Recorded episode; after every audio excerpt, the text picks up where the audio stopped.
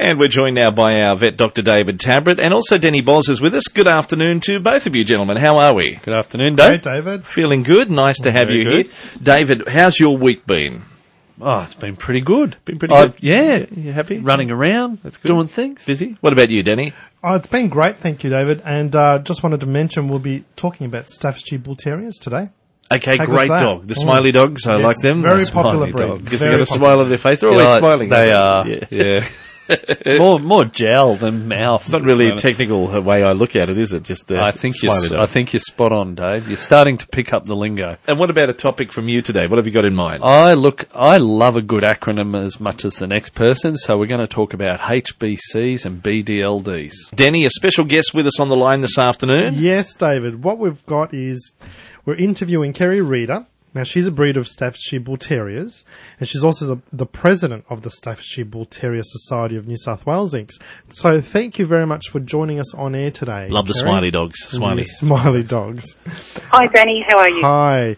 Look, um, they are such a popular breed. They're very common. Lots of people have them. So I thought, why not talk to you about staffies? How long have you um, been with the breed or breeding the breed and showing the breed for? Look, our family started in 1967 when there was a rare breed in Australia. Wow. Okay. And so it's gone through the generation, our family generations, about uh, three generations now. How many staffies would have been in the 60s in Australia? Look, Um, most of them, the first lot came into Queensland on the boats, as you can imagine, with um, the seamen. Yes. Um, but ma- mainly um, at that particular time in the 60s, I think our Stafford, our Stafford shows we were running at the time in 19, the first one I went to was in 1967. There was about um, 12 Staffords there. 12. Wow. All right. Did they hit their peak in popularity yet? Uh, I'm not sure. I can remember as a, a child, um, all the people that were looking after the breed at that time saying that they, that's such an all-purpose dog, that everybody with such a great temperament that it won't matter what you do, everyone will want to own one, and that's what's happened. For the people who don't know, what uh, what do they look like? Look, they're a medium-sized dog with a short, close coat, and that's how it should be, short and close. So that's why they're so popular as well. So they're easy to look after. Yes. Um, they're about 36 to 41 centimetres tall, or they should be, and they weigh between 13 and 17 kilos, which is 28 to 38 pounds to, to us oldies. Yeah. Um, they, they have a round eye. They should have a round eye. Nice rose ear, which I'm not sure that everyone would know what that is, but it's sort of like it's bent in a rose. And they should have what they call a pump handle tail, which looks like an old-fashioned pump handle that you used to pump the water with. Okay. yes. And they come in all colours, except uh, for conformation purposes. If you're going to show them black and tan and liver's not allowed. Oh, I see. Now, Kerry, what about in terms of where did the breed originate and and what it was bred to do? Okay, well, if I start talking the whole history, I'll be here all day, so I'll keep it short for you. Sure. Um, it, started in the 1800s, and it was a fine blend between the old-fashioned bulldog, which is not like the one of today. It's like he was quite tall, about 18 inches, Okay. and the old English terrier. And they were actually originally bred to bull and bear bait, but of course that was outlawed, and mainly they became friends of the chain makers and miners in the black country of England. I see. They were very family orientated dogs, weren't they? Yeah, they were. I mean, even though they would go off with um, all the miners, they were very much a part of everybody's family in England that owned them. They were What? like one of the kids. Yes. Are there any common uh, health problems with the breed? I think the most common one, which is often in lots of breeds, but at the moment we've noticed that um, skin irritations are mainly the major problems people have.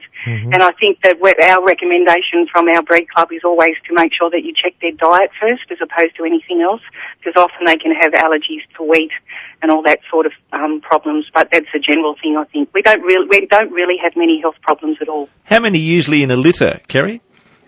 Oh, um, I think the biggest litter I've heard of was 12, and I think the smallest was one. So an average litter can be, be between four and six, I think.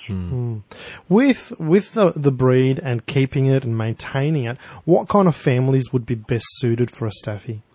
Okay, well, a Stafford loves loves to be with people. Doesn't matter whatever, they just want to be with people. So we recommend that people that own them have a family and have a yard.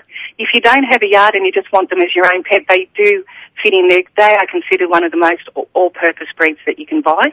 But if you um, live in a flat, which often people in the city do, and keep Staffords, they have to walk them at least twice a day and just be careful that if you do leave him out in the backyard too long, he'll take the washing off the line for you and dig the garden for you, but he thinks he's just helping you out. Are they easy to train, uh, Kerry?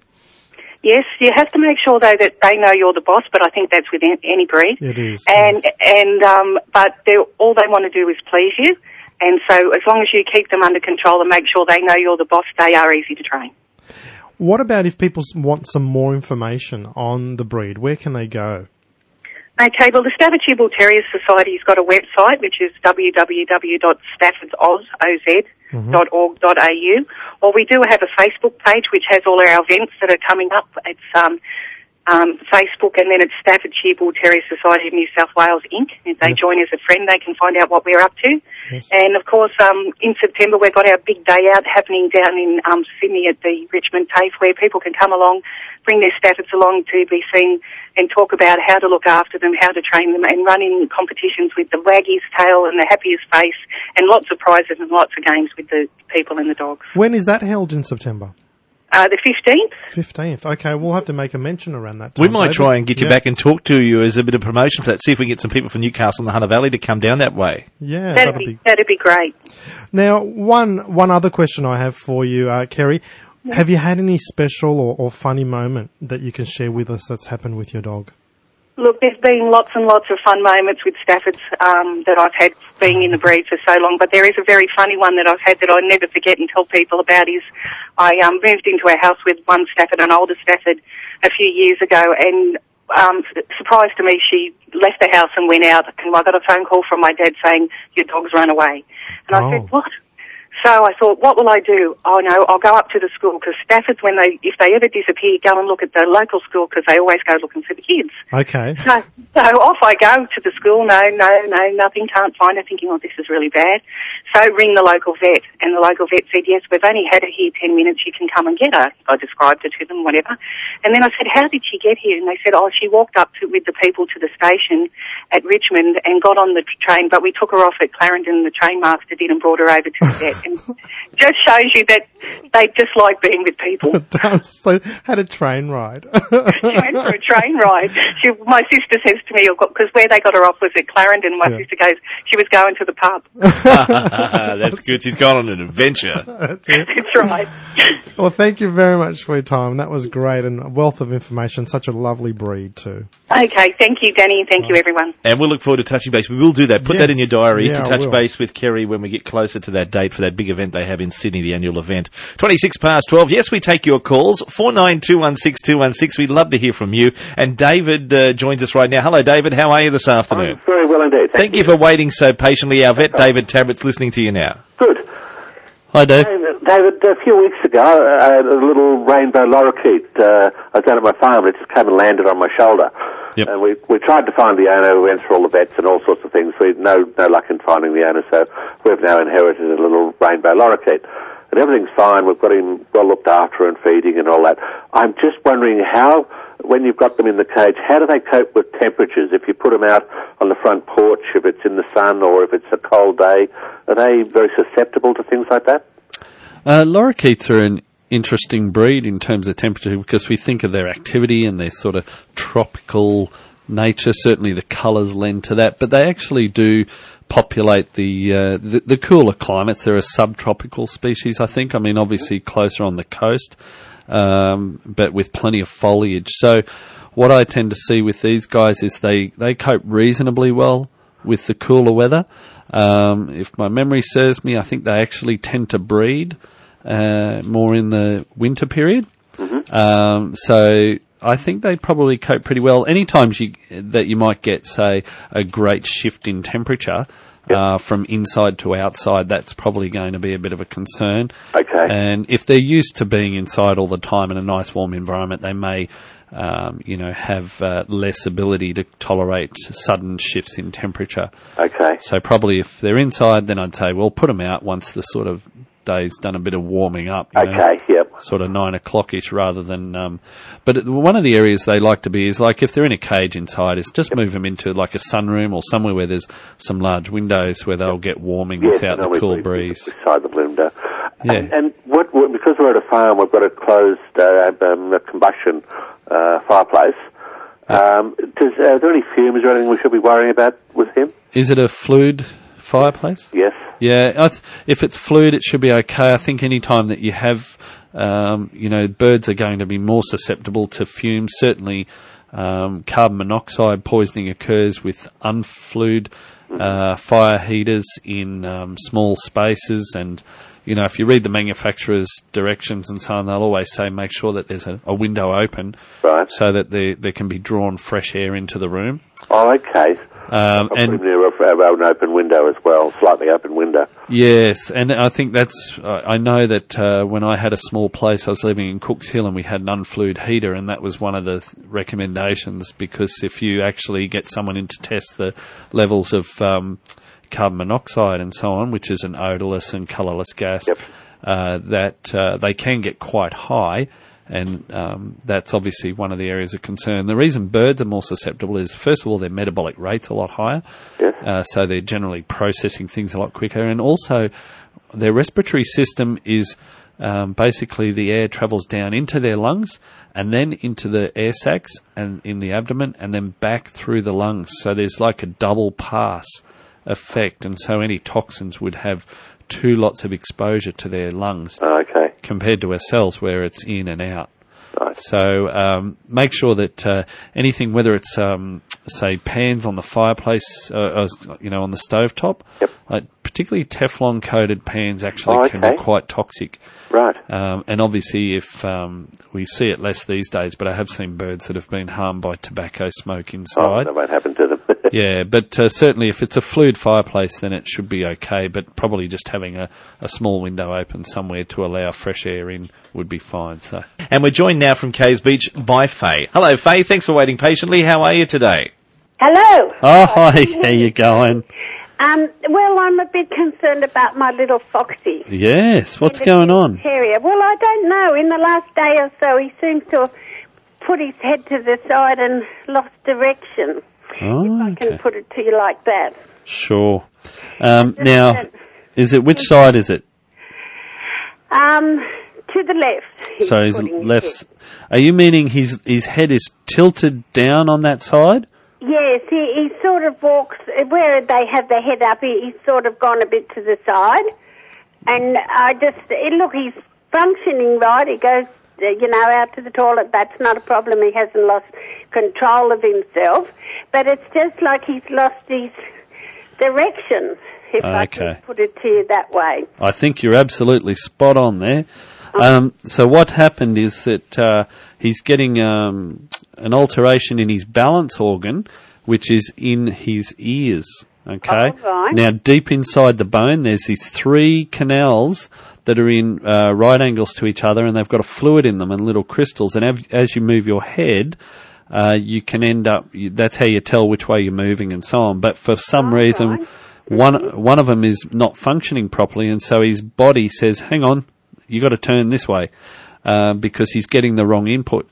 Now, this can happen for a number of reasons. So you can have uh, ear disease would be the most common thing. So he could have some inner ear infection or inner ear disease, Right. and uh, you'll either way with this, you're going to have to get him checked out at the vets because they can Yeah, be very serious. He's got these two cataracts too, but I mean, I don't want to go to the vet and sort of him say, look, he's got that, and they're five and a half thousand dollars. So, but No, he well, you- his way around perfectly well. He doesn't go Yeah. out the street or anything. No, well, this is a new finding. So I would say, you know, something like an ear infection would need to be checked out. Uh, that would be one thing. The other thing we do see sometimes is they can get fluid in the middle ear, which can also cause these sort of symptoms. All right. Uh, you can also get, you know, tumours could be there as well. We also see then, this is what we call peripheral vestibular disease, but sometimes we'll get what's called central. Now, the signal that comes from the ears goes to a part of the brain, and sometimes there'll be a dysfunction there. So there's a difference between central and peripheral, um, and your vet will be able to work out what is the most likely cause and prescribe an appropriate treatment. Now, some of the co- conditions um, are quite easy to treat. Some of them are a little bit more difficult. So it is certainly worth getting checked out because if it's, for instance, a um, inner ear infection or a uh, extended from the ear, then it's something that needs to be treated because it will be painful as well. All right. Okay. But I would certainly get it checked out. Now, the other thing about this is that sometimes it'll go away on its own.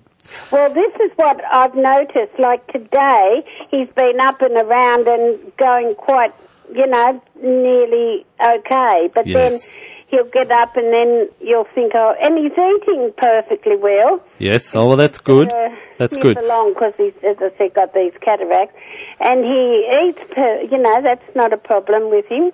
Yes, if what happens is that the brain starts to interpret the signal that's coming in, it's obviously abnormal one side compared to the other, and the brain starts to say, hang on a sec, that doesn't make sense, we're going to reset things, and so it starts to discount the abnormal uh, sensation that's coming in and try and so it gradually self corrects but that doesn't mean that the problem hasn't you know that it's gone away uh, so it's that's why I'm saying that you need to get it checked out. Even if you think that he's starting to improve I would get it checked out because um, they can come and go. And uh, there is one other condition just to mention which is called a geriatric vestibular syndrome which means uh, we do see this in older patients and it usually is uh, self resolves over two weeks and there's no treatment necessary. And even for your own peace of mind, I think it's worth getting that checked out. So that- not, bad for an 11 year old dog, too, so he's getting on in age. Yeah, that's when it. Ten- that's why I mentioned the geriatric condition Yeah, because yeah. It, we see it in that age group, obviously. Radio. Thank you for your call, Faye. 49216216 if you'd like to be part of Pet Chat. We'd love to hear from you. 21 to 1. And your topic today, David? Oh, look, as I said, I love a good acronym. And uh, as vets, we do throw things at HBCs and BDLDs. And what we're talking about is conditions that, trauma conditions in dogs. HBCs is our hit by car. Okay. And usually cars versus dog, dog comes off second best. Cat's even worse. The interesting thing, Dave, is that uh, recently, or a couple of years ago, there's a study done which looked at the incidence of chest injuries in dogs that have been hit by cars. So even if they have no symptoms of chest problems, around about 70% will have some degree of chest injury. One of the reasons why we now look at doing x-rays on these guys, because we don't want to have something turn into a problem, you know, 12, 24 hours down the track. Uh, bruising in the lungs is our biggest worry there, and that can develop sort of 6 to 12 hours after an injury. So even if your dog looks okay, uh, you know, you think, oh, minor bump, car was only doing, you know, 60 Ks or something, um, then you need to get them checked out because of these risks. The biggest, uh, the other one we see is a robo. You know what that one is? Uh, Robo, no. No. Movie. Run no, over by. No, no. Ro- uh, close. Rollover by owner. Oh, okay. Robo. yeah. okay. So usually it's an older dog in the backyard, or sorry, in the front yard lying under the car, and because they don't, you know, they're older because they don't hear the car start up, they don't get out of the way as quick, maybe a bit of arthritis, and someone drives over them, and that's pretty nasty, obviously. Um, it's a slow speed, but obviously a lot of pressure because they're often on concrete, for instance. And they can get things like soft tissue organs in the uh, belly. So again, even if they don't have big abrasions, they don't have a lot of external injuries, they could have internal injuries. And we see this as well with our BDLD, big dog, little dog interaction. Not a very good outcome a lot of the time because, again, you get these puncture wounds, which you think, oh, there's just a small mark in the skin, but actually underneath all of that, there can be quite severe damage to the underlying tissue. And I've seen dogs with punctured lungs and dogs with kidneys uh, torn off their, their blood vessel roots and so on. And uh, so we have to go looking for these extra problems that crop up. So, yeah, robos, BDLDs, and HBCs. Nasty sets of letters. Okay, yeah, yeah. And uh, now we've got another caller on the line. We're saying hello to Robert from Wallsend. Hello, Robert. How are you doing? Fine, Dave. All the best to everyone at the 2NUR and also the vets. Oh, thanks, Robert. Hi, it's David. What can we do for you? It's only a question. I don't want to take up valuable time. We've got Rex, and he's off to see the vet when we get, because he's getting that skin allergy. He's a, sorry, miniature foxy Right. round the eyes. My concern is obviously it'll be a cortisone injection. Will that have an Addison's disease type response on him? Because he's not very old. Okay, well, we. So we got him about three or four years ago and spoke to you about it, and I had to be top dog. Uh, how's that working for you? Oh yeah, really good. Yes, He's yes, I, know my pl- I know my place. Um, It doesn't have to be a big dog, little dog either, Dave. Well, these two had a disagreement, the miniature foxy and the Jack Russell, and one got a, a sore head out of it. little dog, little dog, yes. Um, so about the out, about the cortisone, is that going to have an Addisonian type effect on him? Because he's already high. He's already had one lot of um, psych tablets. yes, The, all right. Those are the Cami, Cami, Cal- Collie. Cl- That's them. That's yes. them. So you know how expensive they are. He had one course of that, yes, and the vet said we might need another dose. We, he hasn't had it continuously. He had to have half tablets because of his size. yes, and that I'm helped him. about all these tablets. Sorry, go on. I'll shut up now. No, no, you're right. That's good background for us. So, allergies obviously can be due to a number of different things, and uh, around the eyes and so on, we often see might be um, pollens and things in the air, Mm-hmm. or things that we're washing them with. Sometimes it could be food related, but that tends to be I lower. heard Sue. Well, he doesn't have the greatest diet because he's put more weight on than the Hindenburg. no, he's, you want to see the size of him. For a miniature foxy, he's a bit overgrown. He's a maxi foxy. Yes.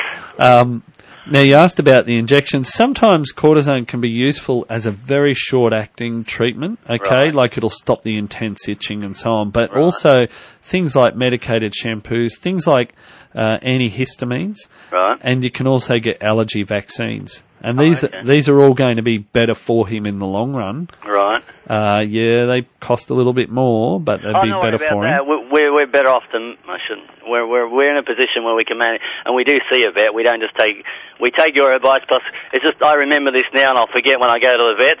No, no, that's right. At the end of the day. So the question about can he get Addison's now? Addison's, for those who don't know, is actually a condition where you have a low cortisone in the body, and if you give an injection of cortisone to a dog, first of all, is you can get signs of too much cortisone in the body, which we call an iatrogenic Cushing syndrome, where they drink more, eat more, and they actually uh, paradoxically can lose hair. But then, as that comes out of their body, the injection that we've given them, as it wears off, their uh, adrenal system doesn't pick up the slack. Okay, and so they get this status of uh, low cortisol in the body. Look, it usually won't happen with one injection. We won't see it with one injection. Where we have a dog that's on, say, prednisolone tablets for you know months and months, if we suddenly stop the tablets, then certainly you can get uh, the onset of Addison's where there's not enough cortisol. And those guys, they collapse, they get uh, diarrhea, they get low blood pressure, they get cold, and it can be critical. They can die from it. But from a single injection, you won't see that effect. So. It's 12 to 1. You're with Pet Chat this afternoon. Our vet David Tabrett is here. Also, we've got Denny Boz and we've got Jenny joining us right now. Jenny's from Shortland. How are you today, Jenny? Um, I'm okay. I was just driving home and I thought, oh, you said to ring, so I thought I would. Drive carefully, I'll tell Yeah. you that, okay? You do that too, right? What can we help you with, Jenny? Well, I, I live with my mum, right? Yeah. And I've brought two mini foxies with me, and we've, I've been with her for a couple of years now. Yeah. Uh, she also has, also has a Maltese cross. Yeah. But when I arrive home, because I've got a diesel car and they hear me, they start howling. And the whole neighbourhood hears them. And I really think if there's a shift worker around, you know, they'd probably hate the dogs and that. But it's, a, you know, when we come home half past nine at night, off they go. And uh, I'm just wondering how I can stop it. So what happens after you walk through the door? What do you do? Yeah, they stop when we walk through the door and their tails are wagging and, oh, it's good to see you, good to see you, you know. blah, blah, blah, blah. But uh, they quieten down and I, I often go in naughty dogs and I don't uh, interact with them. I try to stay away from them to say, Yeah. try and let them know they've done the wrong thing. Yeah. But um, also, if I take them out in the car, now I know you're not supposed to leave them in the car, but if, I, if it's a rainy day or something and they're in the car and I've got to duck into somewhere, off they go again. But I never go back to the car because that's them. Oh, they've won. Reinforcing, yeah. I think you're on the right track, and I would probably. There's a couple of things. I mean, why do they do it? Look, they're just so excited to see you, and Yeah. uh, so I guess um, what could we do to help that? Do you think one's spurring the other on too? Sometimes that happens, factor? yeah, but it might be so close together that they're just responding straight away. Yeah, I think they're out outdoing each other for the la- loudest howl, you know? Yes, I would. I would be thinking along the lines of um, uh, trying to when, when you said you ignore them, I wouldn't I wouldn't talk to them at all when you come through the door. Yeah. Um, But I gather that that's probably well after the, the trigger factor for them, and that's Yeah. that may be less effective or take longer to actually, um, you know, have the have the effect of reducing their behaviour. yeah. Um, the other thing that uh, can be done is to ask them, like, to do an obedience uh, activity with them as soon as you walk through the door. So you could do it either way. Um, it might be worth actually we chat to Dr. Bob about this too, is, and I'll send him an email. I think he's I think he's in next week, so um, it'd I be worthwhile following up with him. I had Okay. I, I did a different solution for my dogs because I had the same issue Oh, with my dogs. So, when I'd come With your home Wimies. with my Wimies, they Yeah. bark quite a bit and they can be loud. Yeah. Um, but because I have access to products, I put on a citronella no bark collar, Right. and that stops it. And that stops it. Well, That's there right. you go. So there's There behavioural ways, like you say, that we can deal with it, but there's also product ways. And I would even look at, say, um, getting them to do, like if they do use a citronella collar, uh, you can't just rely on that because they'll basically, they'll get tolerance to it over time. yeah. Mm. Okay, so you would need to be doing something else, like asking them to do something for you, sit and here's a treat I can give them at the time. And then you're giving them praise for actually doing that. And so Yeah. their idea is we only get praise after we do something for you, so we're going to sit here quietly until you, and then you can lavish the praise on them. I think that's Yeah. good, that's a good point in regards to what Dr. David is mentioning is uh, that that the collars, these kind of products, are used for behavioural modification and training. Yeah, and if they've got the collar and they're quiet, you give them a treat at that point in time when you've come home. Hopefully, they will then come to a stage where you can take the collar Yep. off and follow the same And program, they're getting, give them a treat. they're but getting if the they, treat for being quiet. That's right. If they take if you if the collar's not on and they bark though, then you don't give them the treat. Yes, yeah, so that's a very that good pattern. advice. Set that pattern. See, we don't place. need Doctor Bob. I think we've worked. I think we've worked this out for you, Jenny. So He'll, he'll be glad to know that. he'll be in next week. So look, I would look into a yeah. I think I'd agree. I'd look into a citronella collar, but realise that if that produces a quiet dog, give them a treat and then give them some praise. They're getting the treat for being quiet.